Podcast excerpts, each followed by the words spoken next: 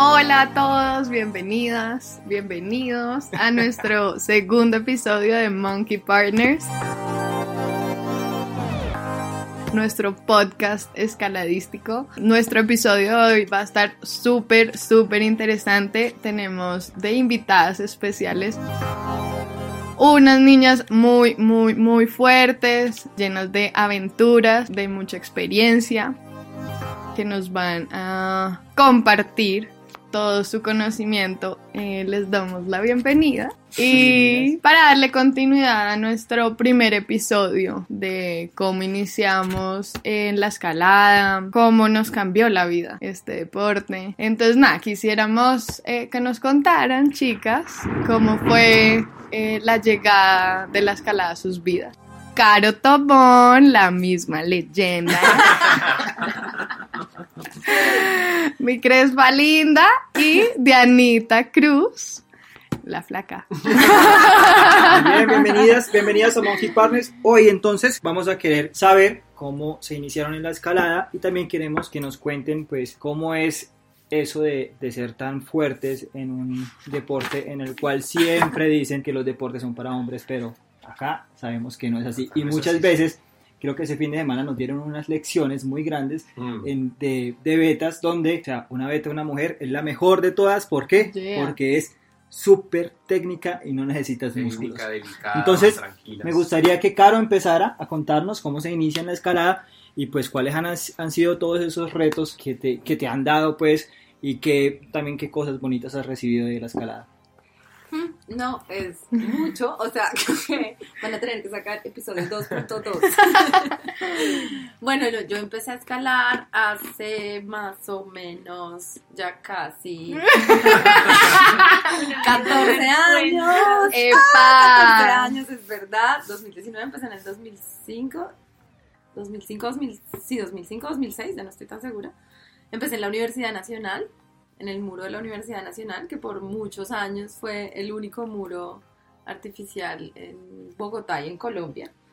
De hecho, cuña histórica, que la encontrarán en los artículos de la Piola, que fue construido en el 84, ese muro. Mm. Y fue el primer muro, o sea, donde se inició realmente como la escalada de muro. Claro, Sí. sí. Sí, es Pues con muchos cambios, pero de hecho una gran parte de la comunidad de escaladores colombianos se inició en la Universidad Nacional. Muchos ni siquiera, muchos empezaron incluso antes de que hubiera muro, como en las piedritas que hay por ahí en la universidad. Entonces, yo empecé haciendo un curso libre, como, no sé, normal, quería hacer algún deporte en la universidad. Y, y me metí a escalar, era malísima, malísima, pero malísima con ganas. Y conocí a María Mónica ahí, Mm. en ese, a María Mónica Rodríguez, que todos conocerán porque también es una fuerte escaladora. Que no quiso venir. Perdón, Mario. y, y pues las dos éramos muy malas. Entonces fue muy chévere porque como éramos creer. tan malas, éramos así gorditas, ¿no? Como todas Gorditas. rellenitas. y pues bueno, yo tengo ya... éramos... sí, éramos... Lo que éramos era... Pues nos enamoramos, nos enamoramos de, de la escalada y del grupo que comenzó el curso. En seis meses éramos las únicas que quedaban. Era mixto, un grupo Era un grupo mixto, sí, era como todos los, todos los estudiantes de la universidad podían escoger un curso libre de un deporte Ya, ya. o de algún arte o alguna cosa. Nosotros escogimos escalada y empezamos, pues hicimos el nivel 1, hicimos el nivel 2 y en el nivel 2 nos llevaron a Suezca. Entonces ahí ya. ¿Y quiénes eran los profesores? Mi, una, bueno, mi profesora, de mis primeras profesoras, Franci Carranza, que ella todavía. Franci, Franci, Franci. Franci a Sí, veces sí, zona, Sí. Franci, de hecho en el, en el club de la Nacho, porque éramos pues del club Sí, de sí. escalada de la Universidad Nacional. Ujú. Leila también fue mi profesora, que esa es la Yeah, leyenda. esa es la leyenda. Ella sí es la leyenda. Eh, bueno, y otras personas que ya no escalan, Samuel Pérez, que ahorita está, aunque él también está, sigue igual muy involucrado con la escalada en Sogamoso, él está ahorita muy cerca y muy al tanto de la escalada en Puente Reyes. Uy, qué Él es agrónomo de la Nacional, pero ahorita ya se radicó nuevamente en Sogamoso y fue mi profe también. Él de hecho nos tenía muy poca fe. Como- pero ahí hay algo que me regaló, la- volviendo un poco a lo que me preguntabas de que, que me, o sea, entre otras cosas, una de las cosas más importantes que me dio la escalada es la disciplina y la constancia en algo. Porque de hecho en mi familia y mi hermano siempre dice, "Usted nunca como que no tenía disciplina con nada, ¿no? Ni con la no, universidad, ni con... Empieza algo, pero no Pero, lo termina. exacto, como que me metí a guitarra y ahí quedó, me metí a no sé qué y ahí quedó, me metí a esto y ahí como que más o menos, en cambio la escalada fue como... Sí, igual, igual a mí también me que- Yo hice tenis, voleibol, béisbol, de todo, y acá estoy. Entonces fue como algo que nos dio la, la, la, como mucha disciplina y constancia y por eso pasamos de ser muy malas a ser muy motivadas. Y buenas, buenas. Buenas. Sí, y a ser buena, pero a punta de disciplina. Yo a veces me río y digo, es que hay gente que es talentosa y gente que es disciplinada. Yo soy disciplinada. Ay, Carolina, obvio no. No, pues digamos que claro, obviamente, pero pues uno también se va dando cuenta como de sus debilidades y es con el tiempo como que Claro. a través de los años los hemos podido como eh, superar y ahí después conocí Suezca y ya terminé la universidad, me fui a vivir a Suezca prácticamente. Me enamoré de la... la universidad. Prácticamente sí, como que empezamos con casita de fin de semana y poco a poco me di cuenta que pasaba más tiempo en Suezca que en Bogotá Buenísimo. y que el trabajo también me permitía mucho estar ahí y yo empecé también como a escoger un tipo de trabajo que no me tuviera que, en donde no tuviera que estar como Oficina. oficina de 8 a 100%. 5 y ahí es donde ya no se vuelve un deporte ni un hobby, sino pues un estilo Claro, de vida. Estilo de vida. Exacto, entonces todo gira alrededor de la escalada. Entonces quiero estar más cerca de Suezca, quiero irme desde el jueves para Suezca y volverme el martes porque es que son dos días más de roca. ¿sí? Y por eso abandoné la competencia. porque obviamente éramos del club de la Nacho y ahí pues Los ponían a competir. sí, en esa época eran es que los CBS, es que yo creo que nadie se acuerda de eso, Colombian Builder Series. Ajá. Oh my god. Y el Reinaldo. de el Reinaldo Mendoza, o sea, competencias de antaño ya. y ahí yo sigue vigente ahora. Eh, no, ahora todo eso cambió, ahora sí, ahora hay otro, otras modalidades y los rankings y las Eso federaciones. podría ser otro podcast de los Reinaldo Mendoza. Uf. ¿Y quién fue Reinaldo ¿Y Mendoza? quién fue Reinaldo Mendoza? Pero bueno, para eso les tengo otros. Les digo, si tienen más episodios. y ya de ahí, de ahí, full roca, luego la montaña y luego la combinación de pared en montaña, que es como lo que a mí más me, me gusta. Escalada alpina. Sí, y pues igual de dificultad, pero pues es un reto, ¿no? Como de lo que hablamos también de escaladas grandes, como que no solamente es el grado, sino un montón de otras cosas. Entonces la preparación es como muy de todo. Y Dianis, ¿cómo fue tu llegada? Mi llegada a la escalada, pues nada, yo estaba, en realidad siempre había querido un deporte extremo, siempre fui como la chica que, Epa. Como la del grupito de los chicos, la única niña que se metía al barro, que hacía, pues sí, como la guerrerita del grupito. Y siempre he buscado como un deporte extremo, pero siempre pensé que necesitaba conocer a gente que lo hiciera para yo poderlo hacer. Pero entonces, pues una vez estaba en intercambio en Italia y conocí una chica que me dijo, oye, yo escalo, no sé qué, si quieres vamos a la roca, vamos a escalar. Y yo, bueno, ¿qué es eso? Vamos de una, no sé qué. Entonces la chica me llevó y pues desde ahí me enamoré realmente del deporte. Lo que hice fue ir a comprarme unos gatos. di- di- directamente para la tienda me compré los gatos sin saber que tenían que ser pequeños, sin saber nada, nada. Fui, pregunté, necesito zapatos para escalar. Me los compré y llegué a Colombia llegué a la universidad y había un muro de escalada en la universidad, entonces pues ahí pues empecé, me inicié. En ese momento estaba el profe Giovanni Carrillo y pues él fue como mi entrenador en ese semestre, entonces pues fue el que me prácticamente me motivó a la escalada, me presentó eh, zona de bloque, pues el muro de escalada, ahí empecé a conocer gente. Y pues a diferencia de Caro, realmente pues yo empecé a escalar y, y pues sentía que era como lo mío, o sea, como que sentí, me sentí que yo, ese era mi deporte, o sea, porque realmente también hice mucho, pues jugué voleibol, hice gimnasia olímpica, hice Claro. varias cosas que pues que de cierta manera me facilitaron como la, Total, le sí, dieron una como base. la adaptación a la escalada. Entonces, pues sí, pues desde el principio me sentí que era buena y empecé como a explotarlo, me motivé y pues primero obviamente pues muro, mucho bloque y ya después dejé de ser tan buena en bloque. Ahorita como que no soy tan buena. Y me fui para la roca y empecé también Suezca. Eh, de hecho, la primera vez que yo escalé en roca fue en el salón. ¡Wow! Que ¡Qué buena era- manera de comenzar Que! Giovanni me llevó, dijo, bueno, vamos a ir a la roca tu primera vez, no sé qué, y yo, bueno, pues vamos a la roca. Pues la en, en Colombia, ¿no? aproximación y todo el salón. Me llevó al salón y no tengo ni idea qué ruta me puso a hacer, pero pues hice una ruta ya. Sí. Y no, pues qué maravilla, pues que como no me iba a enamorar de la escalada en el salón. Sí, tenías dos opciones, No, o amarla o Odiarla, literal. Pero pues claramente la amé. Sí, claro. Y pues seguí, conocí ya a otros chicos para sacar casitas suezcas, saqué la casita, entonces de fin de semana, al principio no iba tanto, estaba estudiando, entonces el tiempo, que el estudio, que no sé qué, es difícil. Terminé de estudiar y pues lo mismo, ya estoy más tiempo en más tiempo en Suezca que en Bogotá y pues ahorita sí estoy como entre Bogotá y Suezca, estoy que voy a vivir allá, de hecho estoy buscando casita en Suezca por si alguna casita. Entonces, pues sí, así fue que, que empecé, que me enamoré de ese deporte, realmente no puedo dejarlo, o sea, no, es como... Es de- adictivo. Es adictivo y cambia totalmente como el estilo de vida, o sea, ya no es como un hobby, ya no es un deporte que haces, no, ya es parte de la vida, o sea, ya es simplemente como cambia tu estilo de vida, entonces ya prefieres estar escalando que trabajando, entonces lo mismo también. Pues yo soy bióloga, entonces el, pues afortunadamente los trabajos que me he conseguido han sido como campo, que me voy dos meses, entonces mientras que proceso toda la información que tengo de campo, ahí ya puedo trabajar donde quiera, entonces me la paso en Suezca, escalando, trabajando.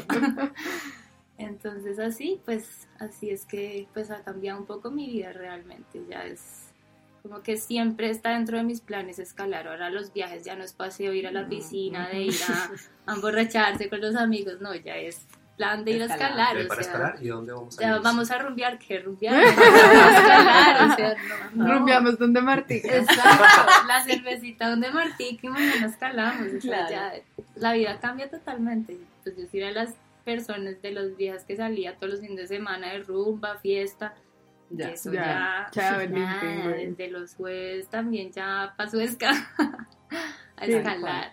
Súper interesante. Además, porque en ninguna de las dos ha dicho que un hombre, un ser masculino, las eh, metió en la escalada o, o hizo que se enamoraran de ese deporte, digamos. Eh, bueno, por mucho tiempo eh, mis amigas sí eran como yo, Que llegaron. que con un chico. llegamos, o no que llegamos, pero sí que un chico Les fue- exacto, Se fue la influencia 100%, yo me motivé por un chico. y por, sí, no. Y, y es como ese empoderamiento femenino y qué bueno que estén acá porque es como el, pues podríamos decir la excepción. Sí, yo creo que somos muchas ya y creo que hay de todo Sí. también. O sea, creo sí. que no hay que generalizar de ninguna. Claro, hay Mm. muchas mujeres que llegan y pues la, como que hay también, pues al hablar siempre de cosas como de cuando uno siempre dice de chicas y de chicos y no sé qué, siempre hay muchos estereotipos. Exacto. Y uno de los estereotipos de la escaladora es la que no pone una cinta, que quiere que le monten Sí. las rutas y todo No, y eso. pasa y eso pasa un resto, claro, eso y no hay que es como, ay, negarlo. no, pues no te conocen, no saben cómo escalas, no, tú no puedes venir, yo te monto la rutita, Hmm. ¿no? Sí, no, tranquilo, ven. ven, que yo la monto, tranquilo Sí, que yo sí exacto. puedo. Exacto. Entonces, como que también es, sí, pues hay de todos, hay chicas como tú dices, pero también un montón. De hecho, Mariamo y yo muchas veces cuando empezó, empezó como ese boom de como chicas chicas, nosotros no, pero pues empezamos a escalar juntas, o sea, nunca hubo como esto de Muy que chévere. necesito al chico Sí, sí, para que sí. me Hubo monte la una acordada Yo de lo chicas pensaba. Hubo inicial. una acordada sí. de chicas desde el comienzo, Inicial. entonces siempre No, fue no de acordada, ah. siempre fue muy chévere como siempre tener ahí como y la profe Leila, pues No, sea, y, do- además dos de- referentes femeninas. dos profesoras mujeres, No, que era más, o sea, llegar a Suezca y que les digan, no, no, no, mira, ten esta cinta, haz esta cuerda y monta esa ruta y nosotros, "Ah, ¿qué? Bueno, sí, ¿cómo se hace esto? Sin matarse, por favor. Mi nombre es Natalia Larcón, soy de Bucaramanga, Santander. Desde hace cinco años escalo, inicialmente por un novio escalador de roca. Hoy en día un muy buen amigo montañista me enseñó más que un deporte, un estilo de vida.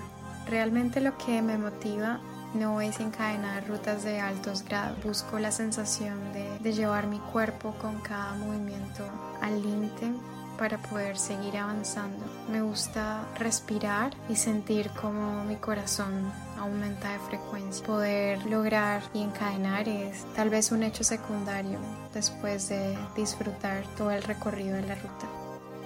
Ahora tal vez no tengo un proyecto específico, sino son varios los proyectos en cada uno de los parques que he conocido de escalada. Últimamente me he dedicado a mejorar la fluidez de mi escalada, probando diferentes rutas, distintas formas y eso le ha dado seguridad a mi escalada. Lo veo reflejado sobre todo en el momento de probar de nuevo una ruta que desde hace mucho tiempo tal vez no probaba. Bueno, pues para motivar a las chicas escaladoras, a la gente que no conoce este deporte o a la gente que apenas está iniciando este proceso.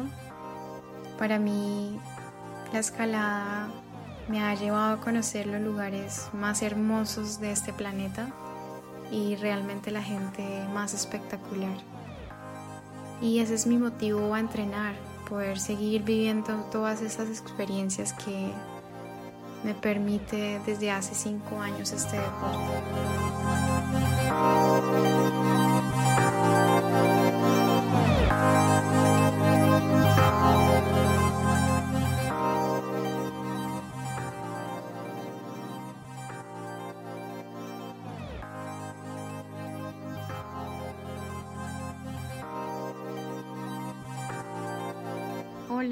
Un saludo muy especial a todos los oyentes.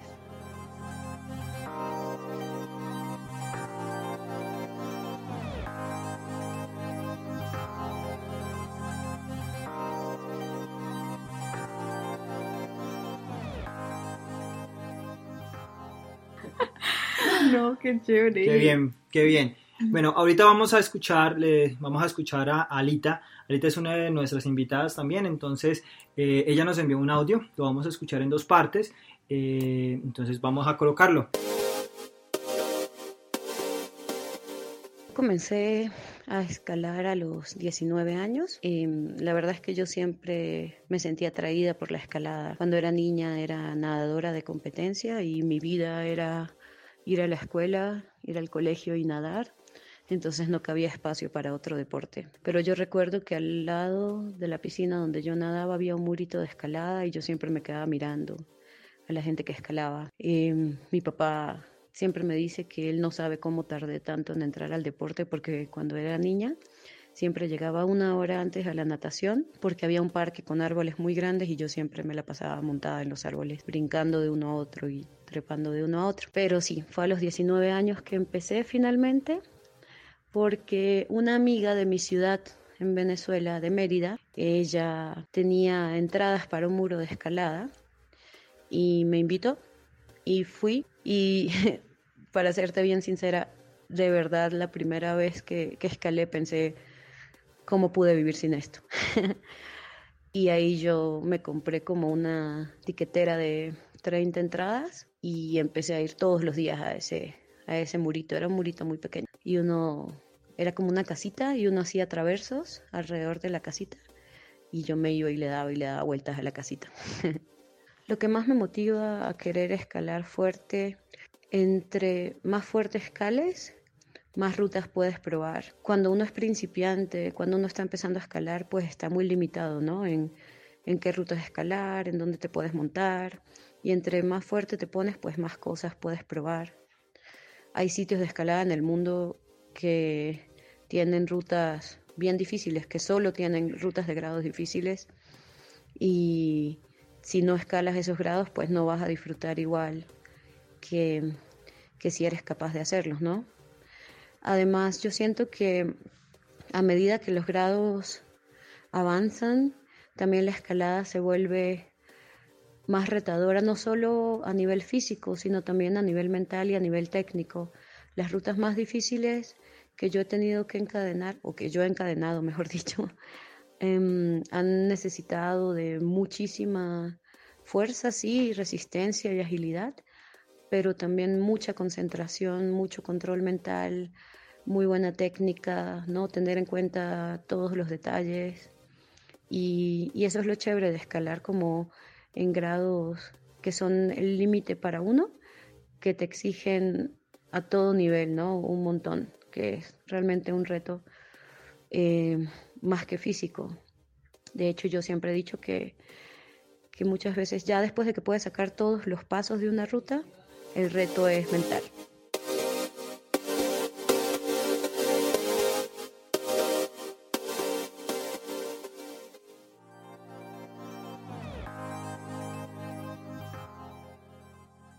Entonces escuchamos a Alita y nos contaba algo y estamos otra vez nuevamente en lo mismo que otra mujer, una gran escaladora como las que tenemos hoy con nosotros, también inició por una amiga. Entonces, también nos decía algo sobre, sobre, sobre cuáles son los retos de, escalar fuerte, como, como ella también dice que la escalada tiene que ver más con la parte mental. No sé para ti, Diana, cómo, cómo ves ese, ese tema. Sí, realmente la escalada es muy psicológica. O sea, mientras uno hace una ruta, o sea, yo siento que yo he logrado progresar porque no me da miedo. O sea, porque yo digo, apenas tenga la primera chapa, yo ya no me mato. Entonces, no me da miedo, entonces trato de seguir, puede que haya pasos que requieran mucha más técnica, mucha más fuerza, que no la tengo, y pues puede que no lo saque ya por fuerza, pero por, o sea, por miedo no, en cambio sí saco pasos porque lo intento y porque, porque quiero seguir, porque quiero llegar hasta el final y no, y no siento que me va a caer, no es como, uy, me va a volar, no, a mí me gusta de hecho volarme. Entonces, es eso, es como superar eso y a veces obviamente he entrado en momentos de colapso que yo digo, me maté, bájame de aquí, yo qué estoy haciendo aquí arriba, pero entonces ahí mismo, pero a ver, nadie va a escalar por ti, no me puedo volar porque me pego re duro, ¿qué tengo que hacer? Pues seguir escalando. Entonces ahí es cuando uno empieza pues como a superar esos miedos, eso, entonces sí, entonces uno respira un poquito, se habla mentalmente, habla con la roca, no sé lo que sea, pero uno mismo es como la roca y bueno, o sea, nadie más va a hacerlo por ti. Entonces eso es muy chévere, me parece muy bonito como esa como esa superación de los del susto, del miedo. Del miedo. Exacto. Entonces yo siento que yo he progresado en la escalada es por eso, porque, porque logro superar es como esos miedos, como que no es tan, bueno, claramente técnica y eso pues uno poco a poco con el tiempo la va adquiriendo y pues de que me falta por aprender me falta muchísimo, de hecho, sí, falta mucho, pero lo más importante sí está en la cabeza. el miedo realmente... es muy mental lo que hace es que no, no te deja avanzar por una simple y razón. Eso le pasa a muchas, muchas... Como que te quita confianza. Y le pasa a muchas personas, tanto chicas como, pues, como, hombres. O, sea, uno, de hecho, yo puedo estar escalando más que una, un hombre más fuerte, pero ¿por qué? Porque tiene mejor cabeza. Exacto. Por la cabeza. ¿Y tú, Caro, cómo lo ves? Pues sí, no, definitivamente la escalada es como 50% fuerza física y 50% cabeza. Sí, es bueno, no sé lo de los porcentajes, pero sí, más o menos, mitad y mitad, es decir, no solo Como un 60-60. Depende de la ruta. claro, hay rutas que son más mentales que físicas y rutas que son más físicas que mentales definitivamente. Y también el estilo de escalada influye un montón. Pero en general, digamos, claro, digamos que también eh, pensando como, no sé, en una ruta que no sea peligrosa, que no sea el factor eh, como del miedo a, matarse, lo que lo haga, digamos, eh, frenarse a uno. Así sea solo el grado, sí es muy mental, es como convencerse de que uno lo puede, hacer, como no frustrarse, poder mm. pasar ese momento de frustración, en el momento en el que uno logra pasar como ese límite de la frustración, donde dice, no, sí, yo sí puedo, tengo que entrenar, tengo que mejorar esto, tengo que mejorar lo otro, y empieza a ponerse retos, y empieza a ponerse metas, y empieza a pensar, bueno, aquí no me puedo asustar, aquí voy ahí, aquí voy allá, Em, no sé, o controlar la respiración. Entonces es, es, mente, es puramente, es como llegar ahí, saber que lo puedes hacer, pero de repente te dio mucha ansiedad, empezaste a hiperventilar, me pasó este fin de semana y me caí. ¿no? O sea, como iba a Cogió la bien, no sabía qué hacer, iba a ¿Qué ruta estabas haciendo? No, esperaba sacarme el paso y lo saqué y luego como que no supe cómo chapar. Y a mí también me gusta volar, entonces pues volando. ¿En qué ruta estabas ese fin en de Guacaneri. semana? Cuéntanos de la ruta. Trabajando, ¿no? ¿Sí? Cuéntanos de la ruta, Caro. Ah, es una ruta muy divertida. Yo la había probado hace muchos años y, y pues nunca había podido sacar todos los pasos. Bueno, solo una vez saqué todos los pasos, pero hace muchos años. Y nunca había sido muy de proyecto, entonces como que sí, la probé, me salieron los pasos y ya. Pero ahí lo que dice Alita, ¿no? Como que sacas los pasos de una ruta y lo que queda es mental, ¿no? O sea, es también mente para ir a trabajar un proyecto. O sea, esa escalada de proyectos requiere mucha mente. O sea, requiere constancia, requiere superar momentos de frustración y decir no voy a volver porque hoy no me salió. Entonces puedes dejarla descansar o puedes volver al otro día y y depende de un montón de cosas. Lo que hablabas inicialmente de la perseverancia. Exacto, estar ahí. es la disciplina. Sí, disciplina, y si- sí. igual también entender los momentos, como bueno, está bien, este fin de semana no quiero ir a hacerla, bueno, no vas y no pasa no nada. hay 100%. días que Y no pasa que, nada. Pues uno el cuerpo no le responde, Exacto. ya Hay días que que no, uno sí. escala mal y ya. Exacto, Todo y hace de hecho como dos meses volví, la probé y tampoco me salió y fue un desastre y casi me, me dolió una rodilla y dije, no, esto es horrible, no puedo. Y hace como 15 días fui Y le salió. fluyeron Sí, todos los pasos y mmm, qué bien. Entonces le di otro pegue y ah, está mejor. Y he ido cada ocho días como que voy, le doy un pegue y mejoro alguna cosa, aprendo alguna cosa diferente de cada paso y eso me sirve un montón para todo. Se puede decir que ese es tu proyecto ahorita, Sí, digamos, es sí, lo estás trabajando. Sí, en cada parque tengo un proyecto. Tengo un proyecto, pero- Cada día cambia Cada- el proyecto. No, no, no, no cambio, los tengo así como en espera. si voy a Suezca, voy a esta ruta que es mi proyecto de Suezca. Si voy a Macheta, esta es mi ruta de Macheta. Y así. ¿Y, y eres una chica de proyectos o...? Pues O sí, me gusta ponerme proyecticos, pero digamos que, uy, que yo los trabaje, que repita y repita, no, no sé, no tanto. Pero sí, o sea, siempre, siempre digamos, si tengo algo en Macheta, pues voy a la ruta que... Claro, a darle pegue. Exacto, a ver, a ver cómo va. Pero no es que diga, uy, es próximo fin de semana voy para el proyecto. No, no, no todavía no, no soy tan No, de proyectos. claro. Me gusta mucho probar rutas nuevas. Ajá. Pero mira que yo sí tuve un proyecto en Suezca, Mandala. Uy, yo me enamoré de esa ruta y yo decía, es que no quiero hacer nada más, solo quiero escalar esa ruta. Háblanos de y esa esa ruta, sí la trabajé. ¿Cómo es esa ruta? Es muy plaquerita, exige un poquito, Un poquito. sí, bastante diría. O sea, es placa. Y no solo, y además no, no solo físicamente, eso también es súper mental. Sí, tiene. No, No, no es expuesta. Tiene buenos vuelos. Sí, Pero son limpios. Sí, son muy limpios, pero hay un vuelo Le larguísimo relaja, que sí. siempre me lo, o sea, me pasó todas las veces que la, que la hice sin encadenar, me volaba ahí. Y tremendo vuelo. Y, pero me gustaba mucho y también porque la estaba trabajando con, con Con el el chica. chico. Entonces era muy chévere porque era un trabajo de los dos. Entonces, Qué ¿qué nota. hacíamos? Nos levantábamos, vamos a Mondala, Oye. vamos los dos a Mondala. Entonces, era muy, y también era chévere porque era como una competencia Mm. ahí entre los dos, a ver A quién quién se le iba a encadenar primero. No, y a mí esa ruta me encantó. O ¿Y en sea, esa ha sido como el proyecto que más que le he trabajado y que digo, la- lo trabajé y lo logré. Qué bien. En la zona de la oculta. Ese es en, sí. En, el, en, el- en la zona del Turpial. Supernova. Mm, Es al lado de Supernova. Al lado de Y Supernova. pues sí, recomendada. Recomendación. Uy, pero Sí. Además, es 20 un 12 de- estrellas. Es un Sí. 12 de referencia a Suezca. O sea, es Ah, como sí. un clásico de 12 clásicos. Es eso es Re firme. Si es Suezca uno, pues ya Sí, se eso es uno, imaginará. sí, claro. Y la, además Sí, es que es larga. Total. Sí, sí, Es es larga. es. Resistencia, no, técnica. La, la, me, me encanta. ¿Y quién se la cae no primero? ¿José? O sea, fue como, ya le, me, me, me volé casi que en la estación. y entonces le fue cadena. José se la cadena porque dijo, esto ya se la van a volví otra vez. Y lo más chistoso es que cuando le fui a volver a dar, me volé como la primera chapa. y Yo no. no, me la voy a encadenar otra vez. Y Y le fui ya, me la encadené. Yeah. Ah, qué bien, el mismo. Pero día. el mismo día salimos los dos con el encadene. Bueno, eh, Caro, también has hecho alpinismo, Sí, Montaña. montaña, big walls. sí. Cuéntanos sobre esas Tus experiencias, historias. esas experiencias de alpinismo y más que todo de big wall también. ¿Qué has hecho? Bueno, yo después yo empecé a escalar y a lo escalar en roca y digamos que mm, como unos cuatro años después eh, conocí la montaña. Y como estaba tan enamorada de Suezca, pues yo me la pasaba en Suezca, empecé a escalar mucha clásica, multilargo, mucha ruta también de aventura. Y como que eso naturalmente es como el camino que lo va llevando a uno a la alta montaña. O sea, de Ajá. hecho, al comienzo, como de la historia de la escalada en Colombia, toda la gente que escalaba en Suezca, escalaba en Suezca como preparación para ir a la montaña.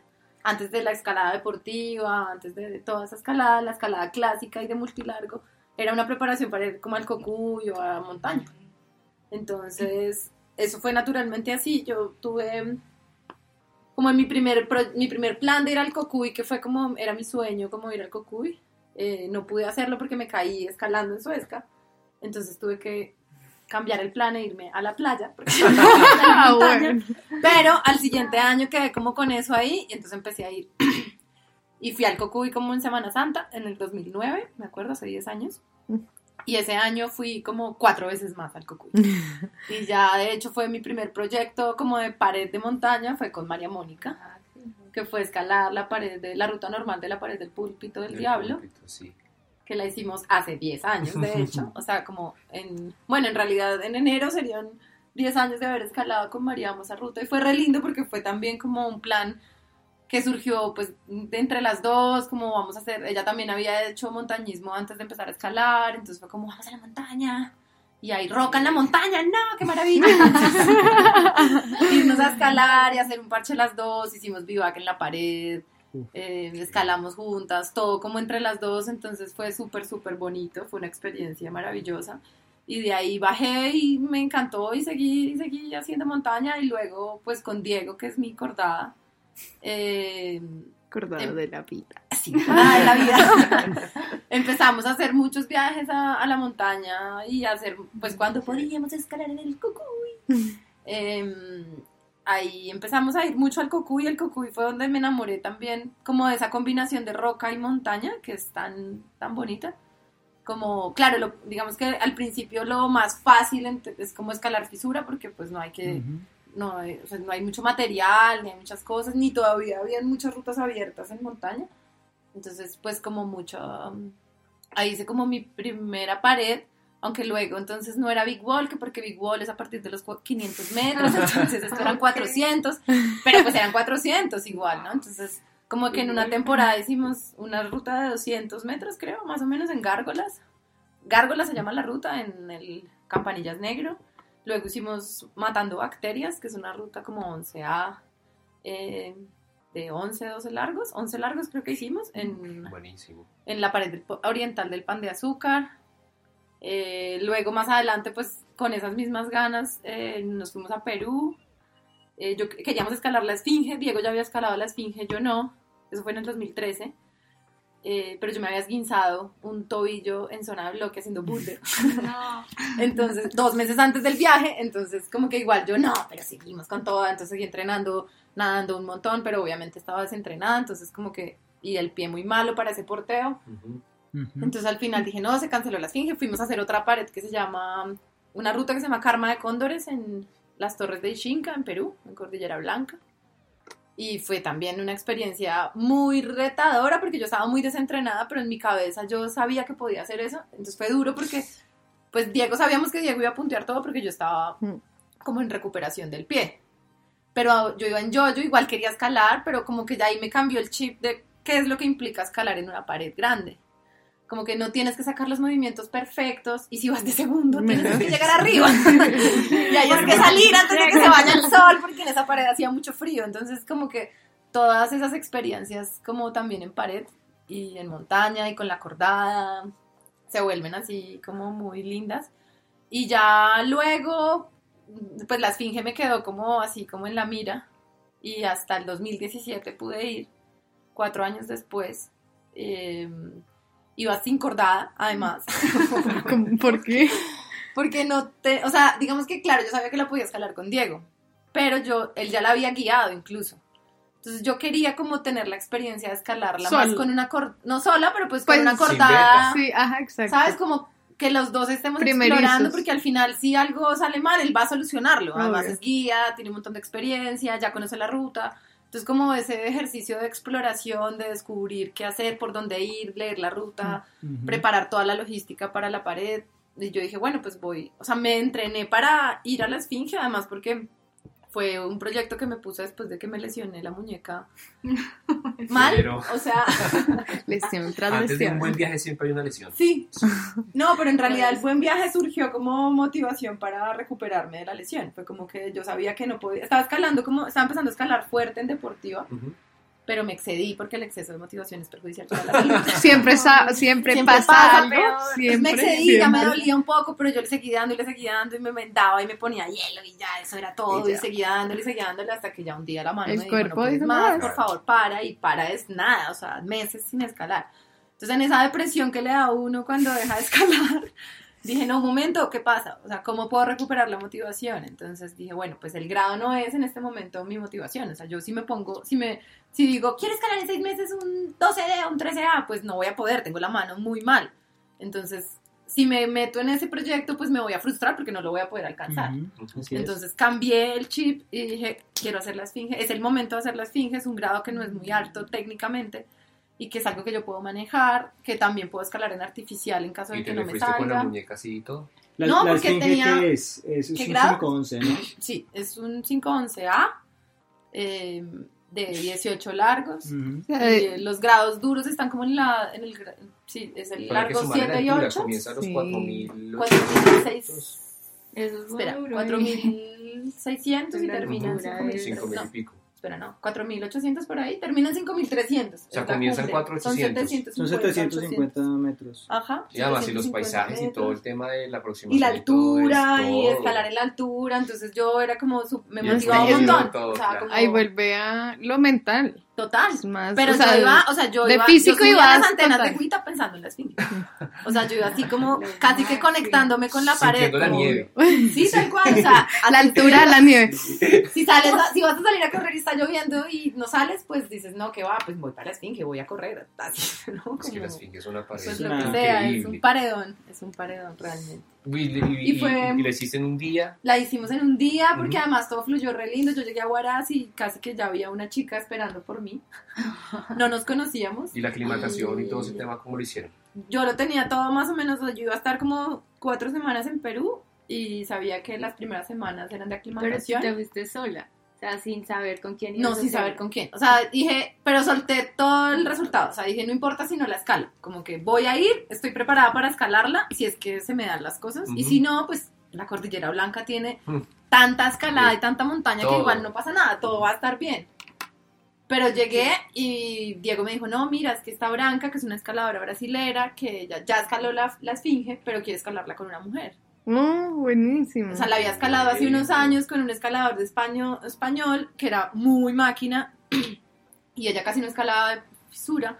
Entonces, más o menos se fue con él como acompaña, o sea, se fue Claro. detrás del man. Más o menos escalaron una parte en simultáneo, ya casi no se acordaba. Quería repetirla con una chica. El año anterior se había ido con un grupo de ecuatorianas, pero no lo pudieron hacer, se perdieron en el comienzo. Entonces, ya ella como que volvió y quería hacerla, pero tampoco tenía acordada. Mm. Entonces, como que nos y- las cosas. Sí, Hola, o sea, ella incluso fue se había quedado en mi casa en Suezca cuando visitó Colombia, porque estuvo un tiempo en Colombia y conocí un montón de escaladores de acá. Pero yo estaba en México, entonces Ah. nunca nos... o sea, ella se De referencia nomás. Exacto, y yo llegaba a todos lados y branca y branca y branca y ella también, qué caro, qué caro, qué caro, y como, hola, mucho gusto. Por fin. Pero como esas personas también que te conoces y sientes como que Click. son amigas de toda la vida, como re buen feeling. Igual sabíamos que nunca habíamos escalado juntas. Pero tienen experiencia. Entonces además. dijimos, ¿qué? ¿Será que escalamos la esfinge? Bueno, pensémoslo y hablamos. Entonces ella se fue a hacer su- sus cosas, yo me fui también a hacer otras cosas. Yo quería hacer como unas rutas en roca, Antes. sí, como unos multilargos más cortos, en altura, otras montañas nevadas, un proyecto con un amigo que era más mixto, o sea, como de nieve y roca. Eh, y ya cuando estaba en ese proyecto con el amigo, en un momento ya bajando le dije, no, creo que sí voy a ir con Branca a la esfinge. Y él, de una, vaya. onda. Cuando Sí. bajé, le hablé con ella y que vamos a la esfinge, listo.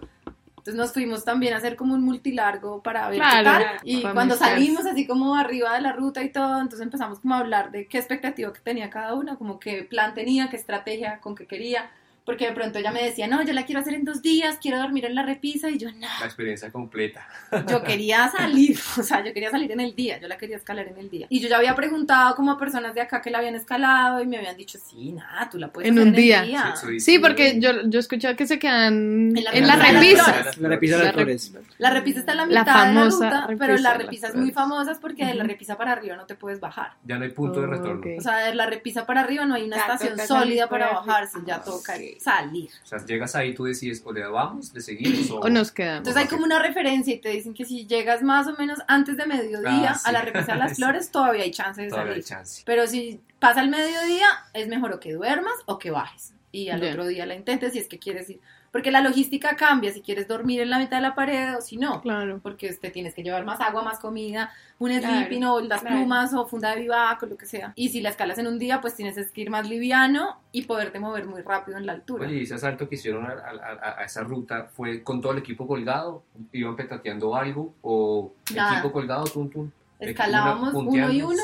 De hecho, es- escogimos toda la... Fuimos muy nerds, así estudiamos. Hicieron así el Hicimos la tarea demasiado bien, o sea, nos pasamos, nos pasamos, porque mont- habíamos escuchado las mil historias, de que yo no leía, que yo no oía, que yo no sabía, de Se que habían yo no miré, todo el mundo se va con la idea de que el 11A es el crux y el 11A no es el crux, el crux es salir de la pared, o sea, no perderse en la segunda parte, porque es además la parte que no se puede ver desde abajo. Creo En que una pared tiene tan dos, grande. dos variantes, ¿no? Tiene muchas variantes. Esa pared es una pared este, la pared que le da el sol, le da el sol mediodía. Bueno, Uf. sí, desde las 6 de la mañana hasta las 2 de la tarde. Igual más o con ese frío, pues qué calor. Entonces- Mucho calor. Sí, calor, pero es más rico con el solecito. Igual a 5 Claro. mismas queda sin Obvio. calor. No, calor. Sí, no. puede haber un solazo, pero... O sea, es, claro, es cansa mucho el sol.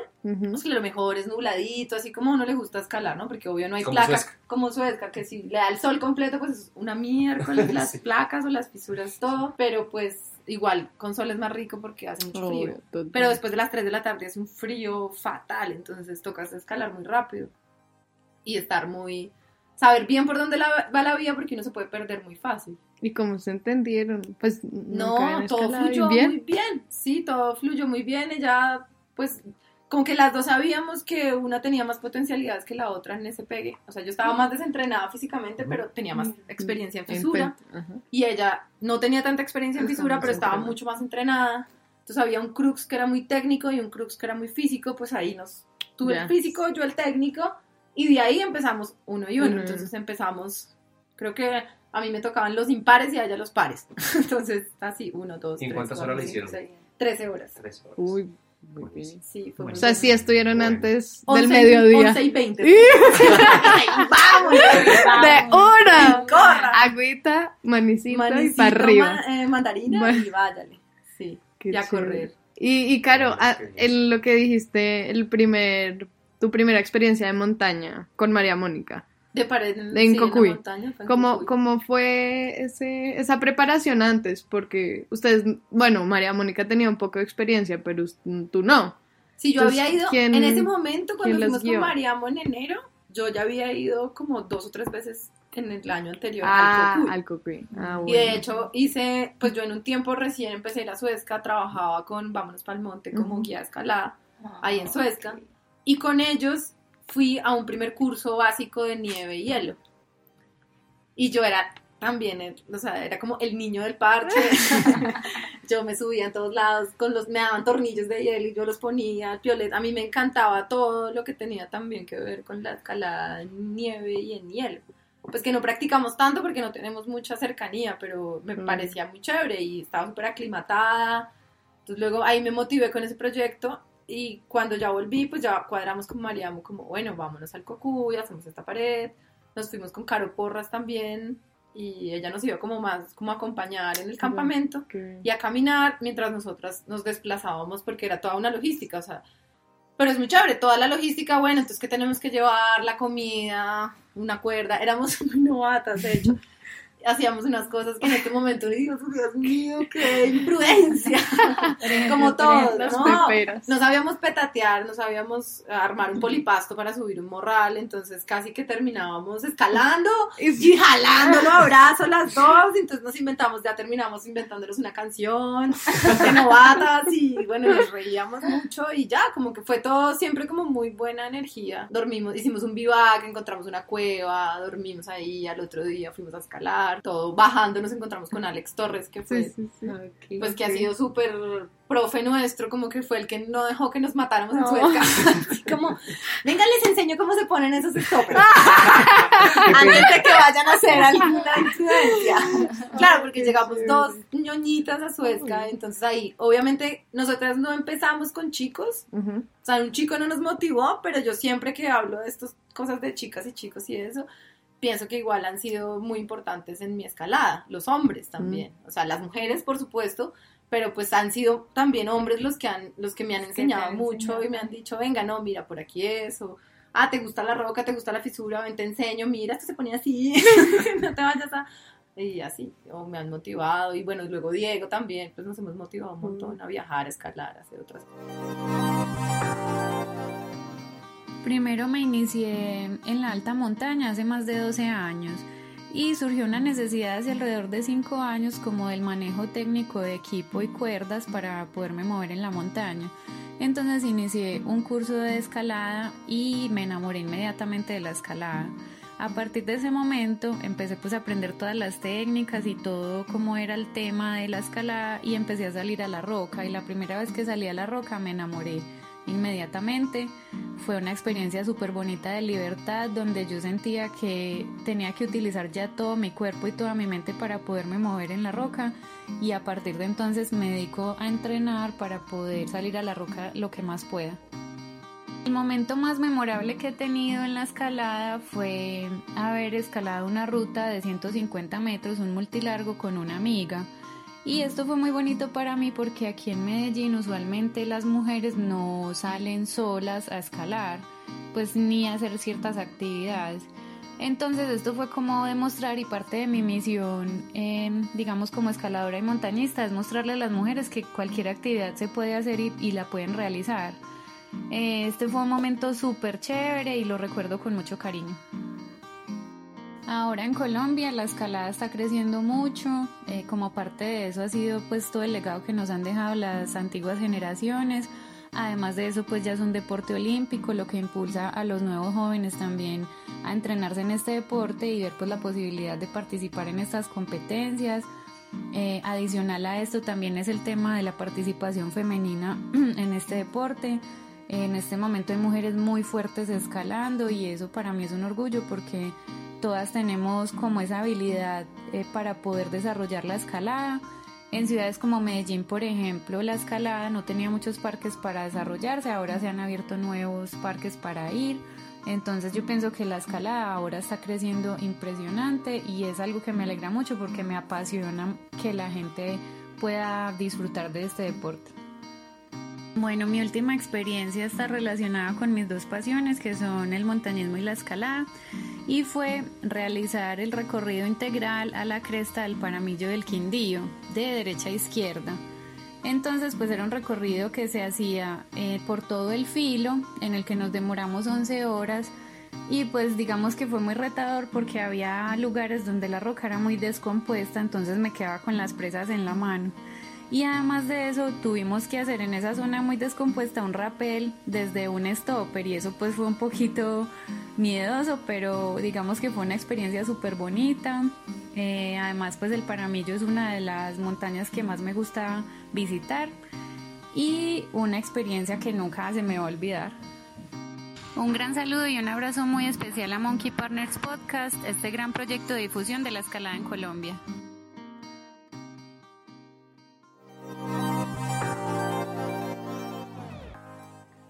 Bueno, qué, ri- qué lindos recuerdos los que nos cuenta eh, Ana. Y mm, cuéntanos, Dianis, algo que te haya marcado, algo memorable en todo este tiempo escalando. algo memorable, pues tal vez, eh, pues algo que sí recuerdo mucho y que me marcó mucho en la escalada fue una competencia que estuve con una compañera, con Idalmis, de hecho fuimos engordadas. Éramos muy novatas, una competencia en Puente Reyes y pues en ese momento, pues al ser tan novata, yo pues prácticamente no punteaba ninguna ruta, hacía yoyos, me los montaba en todas las rutas. Y, pero pues ahí en la competencia pues claramente tenía que montar las rutas pues entre Almis y yo.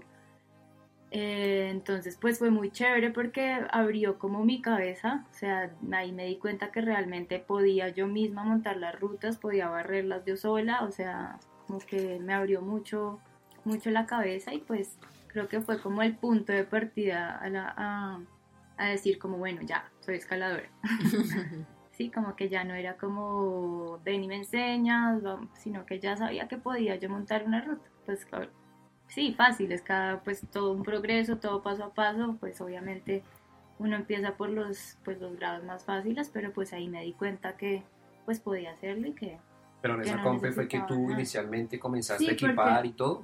La que aprendiste. Sí, como- prácticamente. O sea, yo había punteado rutas, pero nunca había equipado. O sea, pero entonces en la competencia, pues me tocaba. O sea, tenía que poner yo las cintas. No había de otra. Exacto, no Ponga había de otra o no compita. Y pues ya estando allá, pues, estando allá, pues me tocaba. Y de hecho fue muy chévere porque la categoría, nosotros nos inscribimos en categoría de novatas y no hubo ningún otro acordada que fuera ¿Ah, de sí? novatas. Entonces nos tocó competir pues con las chicas maestras o premaestras, no, pues no recuerdo. Entonces nos metieron en esa categoría. Pues La obviamente- subieron de una. Sí, nos pusieron ahí pues porque éramos la única acordada de novatas. Entonces dijeron, no, pues no, vamos a Ay, la en- categoría, no. les tocó competir con maestras. Les hubieran dado el premio. Pero pues de hecho quedamos. El premio de Creo que novatas. no había muchas cordadas porque quedamos Ah. como de terceros, la verdad. Uy, muy antes, mira, igual. muchas cordadas en ese momento, no recuerdo muy bien. Ay, qué chévere. Esto de la competencia. No, es chévere, es muy motivador. Es muy chévere. Y, y lo que decían, como que mm, eh, realmente es la escalada y bueno, no solo en las competencias, es como que uno se da cuenta de, de que uno es capaz, ¿no? Y le da ese empoderamiento, eh, pues de uno mismo, no solo femenino, sino de uno mismo, de, de saber, hey, De soy sí se puede, capaz, sí. soy fuerte en, en mis, en mis límites, pero soy fuerte y, y soy capaz. Qué chévere, a mí de verdad me gusta mucho competir. Bueno, soy muy compe- competitiva. Siempre, pero es eso, es como de darme cuenta que, mm, que yo, que yo, que yo logro eh, vencer mis, mis miedos y, y tengo objetivos y, y soy capaz de lograrlos, ¿no?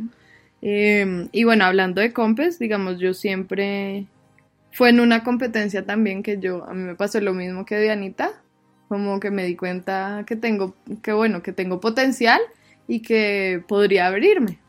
Eh, desde que empecé así a escalar disciplinadamente, eh, competí y llevo todo este tiempo que llevo escalando compitiendo. No, no ha habido una sola competencia.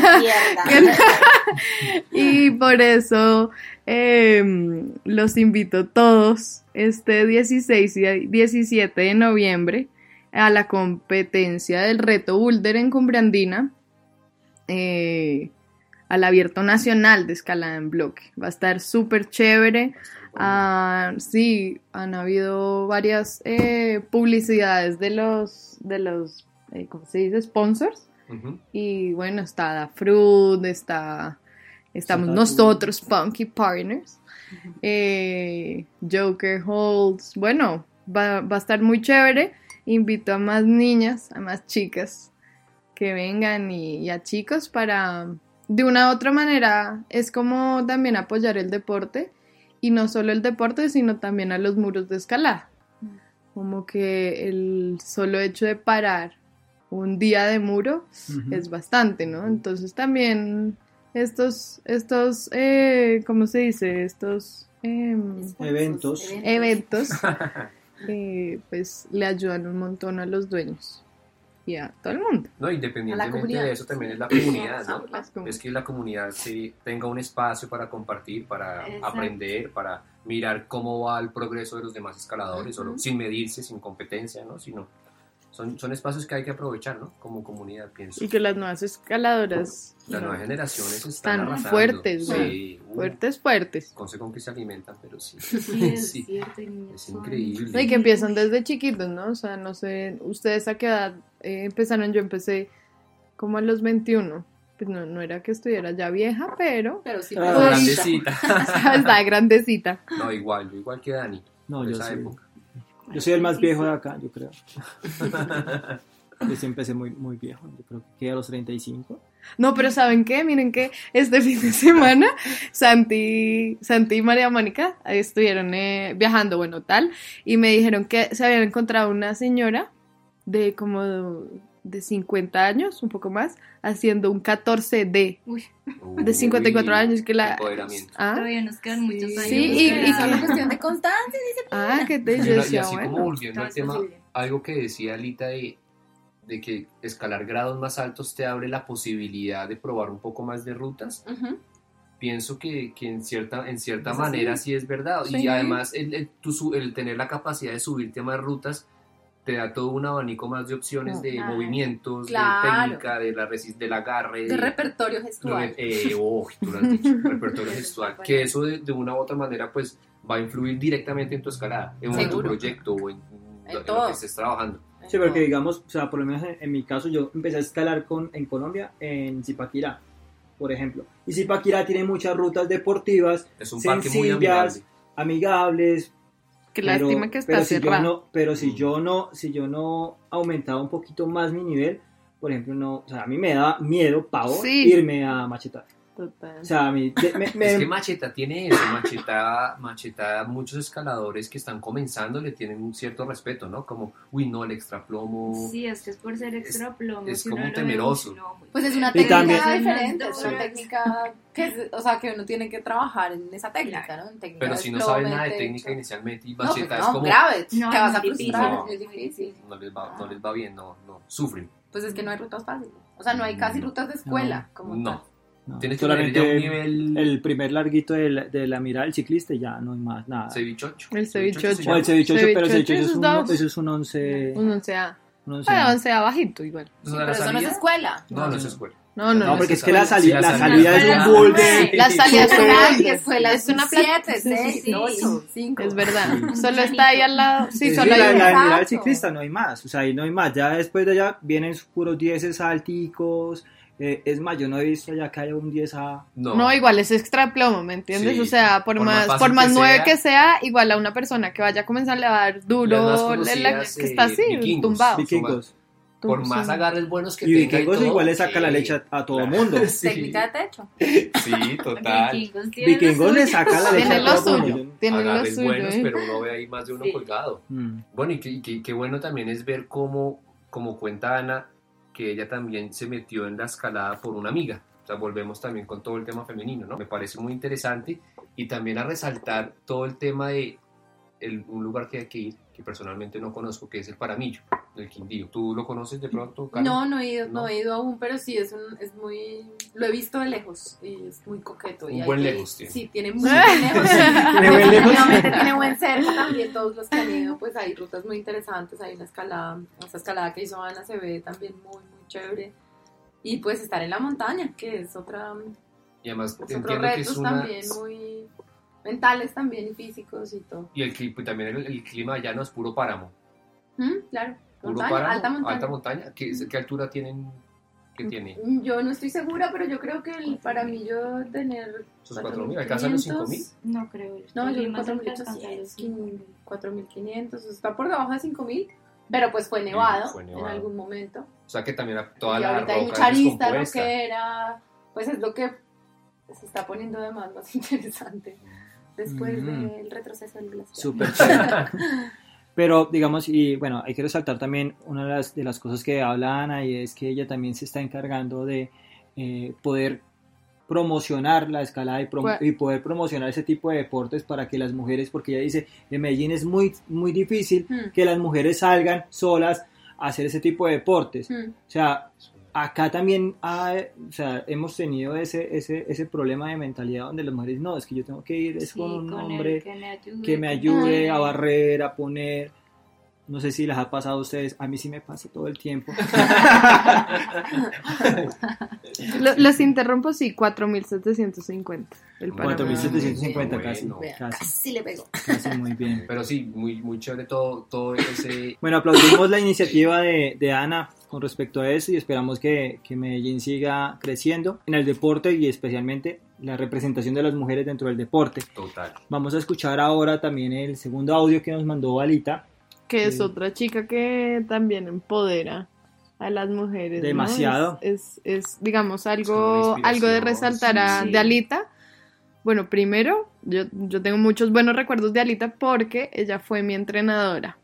Eh, fue mi primera entrenadora eh, cuando yo elegí volverme fuerte, entrenar.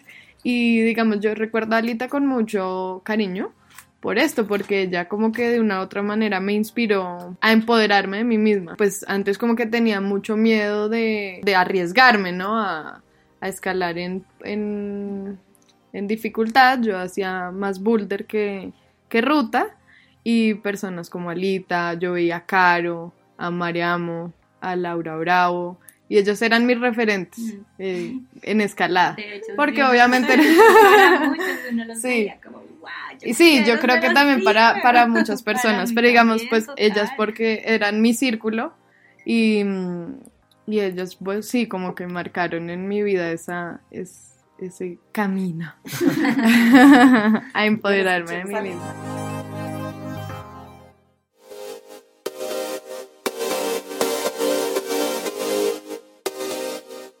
digamos, la ruta más difícil que yo he encadenado, que se llama El Infierno de Dante en México, que es 513D. Em, pues primero la trabajé para sacarle todos los pasos. En el primer intento que le hice, yo pensé que, que estaba muy por encima de mi nivel y que no la iba a poder lograr, pero en el segundo intento ya lo hice mucho mejor y así, y ya en el cuarto intento casi la encadeno incluso y me caí al lado de la reunión y me acuerdo que casi me puse a llorar. y de ahí la pude encadenar apenas hasta el octavo intento porque el quinto, el sexto y el séptimo intento iba tan ansiosa porque en el cuarto intento casi la encadeno y me caí que pues precisamente se volvió bien mental, ¿no? Y solo cuando logré relajarme, cuando logré recordar, porque a veces se nos olvida que uno escala es porque le gusta y que lo más importante es disfrutar y no frustrarse, ya ahí fue que la pude encadenar. Ya cuando, cuando me cambié el chip y pensé, bueno, si no la encadeno en esta, ya será la otra o si no la otra, pero ya sé que lo puedo hacer, ya estuve muy cerca. Eh, voy a seguirle dando tranquila, motivada y disfrutándola y si me caigo no importa, es una vía muy linda que podría volver a hacer. Y bueno, lo que quisiera decirle a los escaladores y escaladoras es, primero que nada, que prueben todo, que se monten en todo, independientemente del grado, porque pues, hay que recordar que primero el grado es subjetivo y segundo la escalada es demasiado variada y uno a veces puede encontrar, no sé, un 13A que se ajuste pues a tus capacidades, pero un 12B que no te salga, ¿no? Porque pues hay demasiadas habilidades que entrenar en la escalada y hay algunas que se nos dan y otras que no. Entonces hay que probar todo porque así uno se caiga, pues aprende siempre un montón, sobre todo en las rutas que a uno le cuestan. Uno aprende un montón. Por otro lado eso, ¿no? No pensar tanto en el grado, sino en tus propios límites. Hace unas semanas atrás yo probé un 11D, creo, y me caí. Me caí, tenía un salto y me caí. Y pues si bien es una ruta que está por debajo de, del grado que yo encadenado o que en teoría debería ser un grado que yo domino, pues a mí me cuestan los saltos y esa ruta fue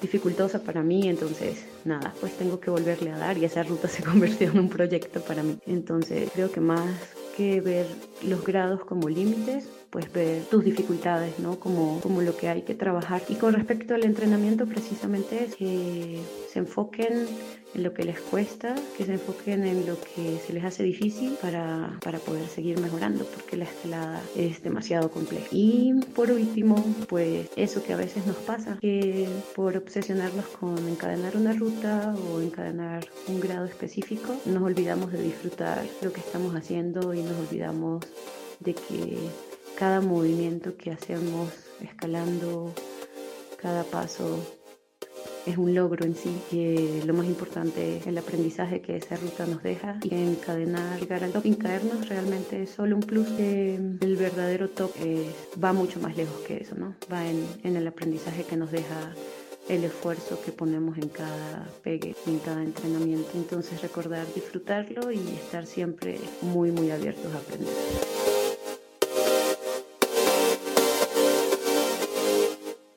Quiero mandar un saludo muy especial, un gran abrazo y un súper agradecimiento a Monkey Partners por haberme invitado a esta entrevista.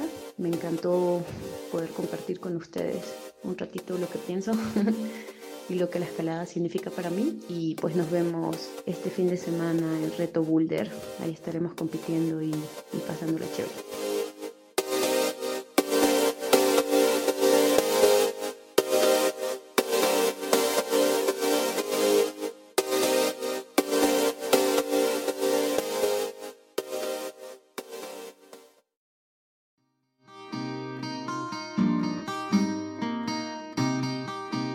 Bueno, escuchamos a Alita, realmente una súper escaladora, una, una ruta de- del salto, El infierno de el Dante. infierno de Dante. 13D. 13D. Solamente de pensarlo ya me sudaron los dedos. Pero hay que resaltar también lo que dice sobre, sobre que a ella le ha pasado que se ha caído en rutas de menor grado a las que ella normalmente escala. No sé si a ustedes les ha pasado eso de que, ok, estoy aquí en un 12C Pues que me fue grado no bien. define la ruta. Sí, lo, realmente, y, y ya lo habíamos dicho, ¿no? Tiene que ver mucho con la cabeza, ¿no? Con la y uno a veces como que se uno es la némesis hay rutas que uno pucha no salen sí pues a mí sí me ha pasado que no encadeno un 11 pero sí encadeno un 12 o sea y que no puedo con el 11 y para mí es un 13 o sea sí pasa mucho Pues es que es muy relativo. El grado es muy relativo, como decía Alita, el grado es subjetivo.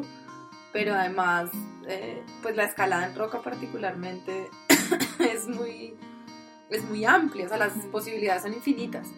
Digamos, en los muros de escalada y en la escalada de dificultad, pues con- por comparar como, bueno, sí, o incluso en el boulder. O sea, la escalada en resina y la escalada en roca, pues la diferencia es que en la escalada, pues en resina tú estás poniendo las presas y si no te puedes coger de esa, pues, no pues lo siento mucho porque no hay opciones, es esa o esa. En cambio en la roca pues tú te puedes agarrar las texturas, la adherencia, puedes coger un piquito, puedes coger, o sea, las posibilidades son muy, muy, muy, muy, muy, muy, muy grandes. Entonces, pues sí, y sí, claramente hay rutas némesis, como dice Yanni, como rutas que jamás, es como, ah, 11B, 11B, 13A, le digo, ¿no? 11B, 14A.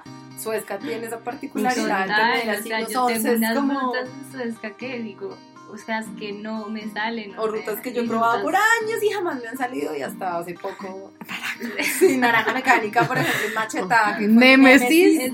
No, pero Años. de Para a mí mí, también. De noche, o sea, Imagínate, esa es otra. Esa es otra, esa es otra. yo la Oye, sí, he y lloraba y yo Sí, a mí me "Qué encanta. feo". Esa ruta, yo puedo decir, es mi ruta favorita. Pero que me yo la hago. el perfume 11B. No he el podido favor, con yo el tampoco. perfume, no he podido. Y es mi némesis y con Pero la va a va a perfume, salir. va a hacerla, Sí. va a hacerla. Y yo también. Máquina de guerra. Oiga, Pues nunca me ha salido. Pero ya me Máquina de guerra. Ahora ya Esa también sé, la terapia también. No, no, no, pero también a muchos les cuesta. Claro, La pero es eso, como que súper, a mí no me ha salido. Dependiendo también de cuál es lo que de uno más se le da, si tengo más fuerza de grip, más de tal, o tengo más flexibilidad, o tengo más resistencia, o más fuerza, pues, pues, hay muchas posibilidades y muchas combinaciones. Y, lo que, y, y que ella decía que un 11D y, tre- y un, un 13A. A mí me pasa con la negra y alta variante. Alta variante Tremenda ruta. me cuesta un montón y en la negra me fluye más. Que yo digo, la veo un poco más posible de primeras antes que alta variante. Alta variante me cuesta Hay de todo. bastante. Ah, bueno, qué rico. Bueno, creo que ya por hoy podemos terminar. No sé si ustedes quieren decir algo más, eh, una frase motivadora para nuestras eh, Chicos nuevas chicas que van a empezar a escalar y que nos estén escuchando, o incluso para, para los que quieran competir este fin de semana en Reto Boulder. Entonces, no sé, Carolina Caro, que nos va a acompañar en Reto Bull. Bueno, no, no sé, esto. no invitarlos a todos a que mm, los que quieran puedan y les motive competir, vayan este fin de semana a Reto Boulder a apoyar la escalada en, en este muro, en Cumbre Andina y pues todo este proceso también de, del crecimiento de la escalada, que hay muchos chicos y chicas muy fuertes. Allá veremos a Daniela saltando dinámicos. Eh, y bueno, no, todos a animarse a, pues, a enfrentar como los retos y a trabajar por ellos. Creo que puedo decir que la disciplina, después de toda esta conversación que hemos tenido, la disciplina es como una de las...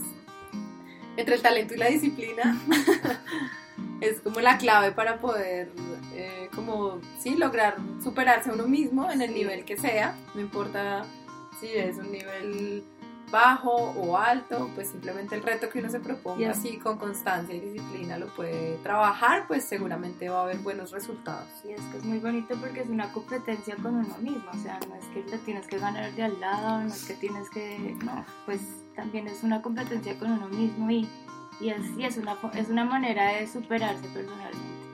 Entonces, sí, también, pues como, sí, lo que dice Caro, como esa disciplina, esa constancia, y como que ayuda mucho como a desarrollar un cierto grado de concentración y pues eso ayuda no solo para el deporte sino para la vida. Muy bien, muy bien. Bueno, Dani, ¿algo que Daniela. decir? Sí, ¿no? Que, que sigan escalando, que sigan escalando, que se motiven y que cuidado los chicos, que estas chicas están muy fuertes. bueno, Monkey Partners, vamos al vuelo. Gracias a todos. Gracias. Monkey Partner.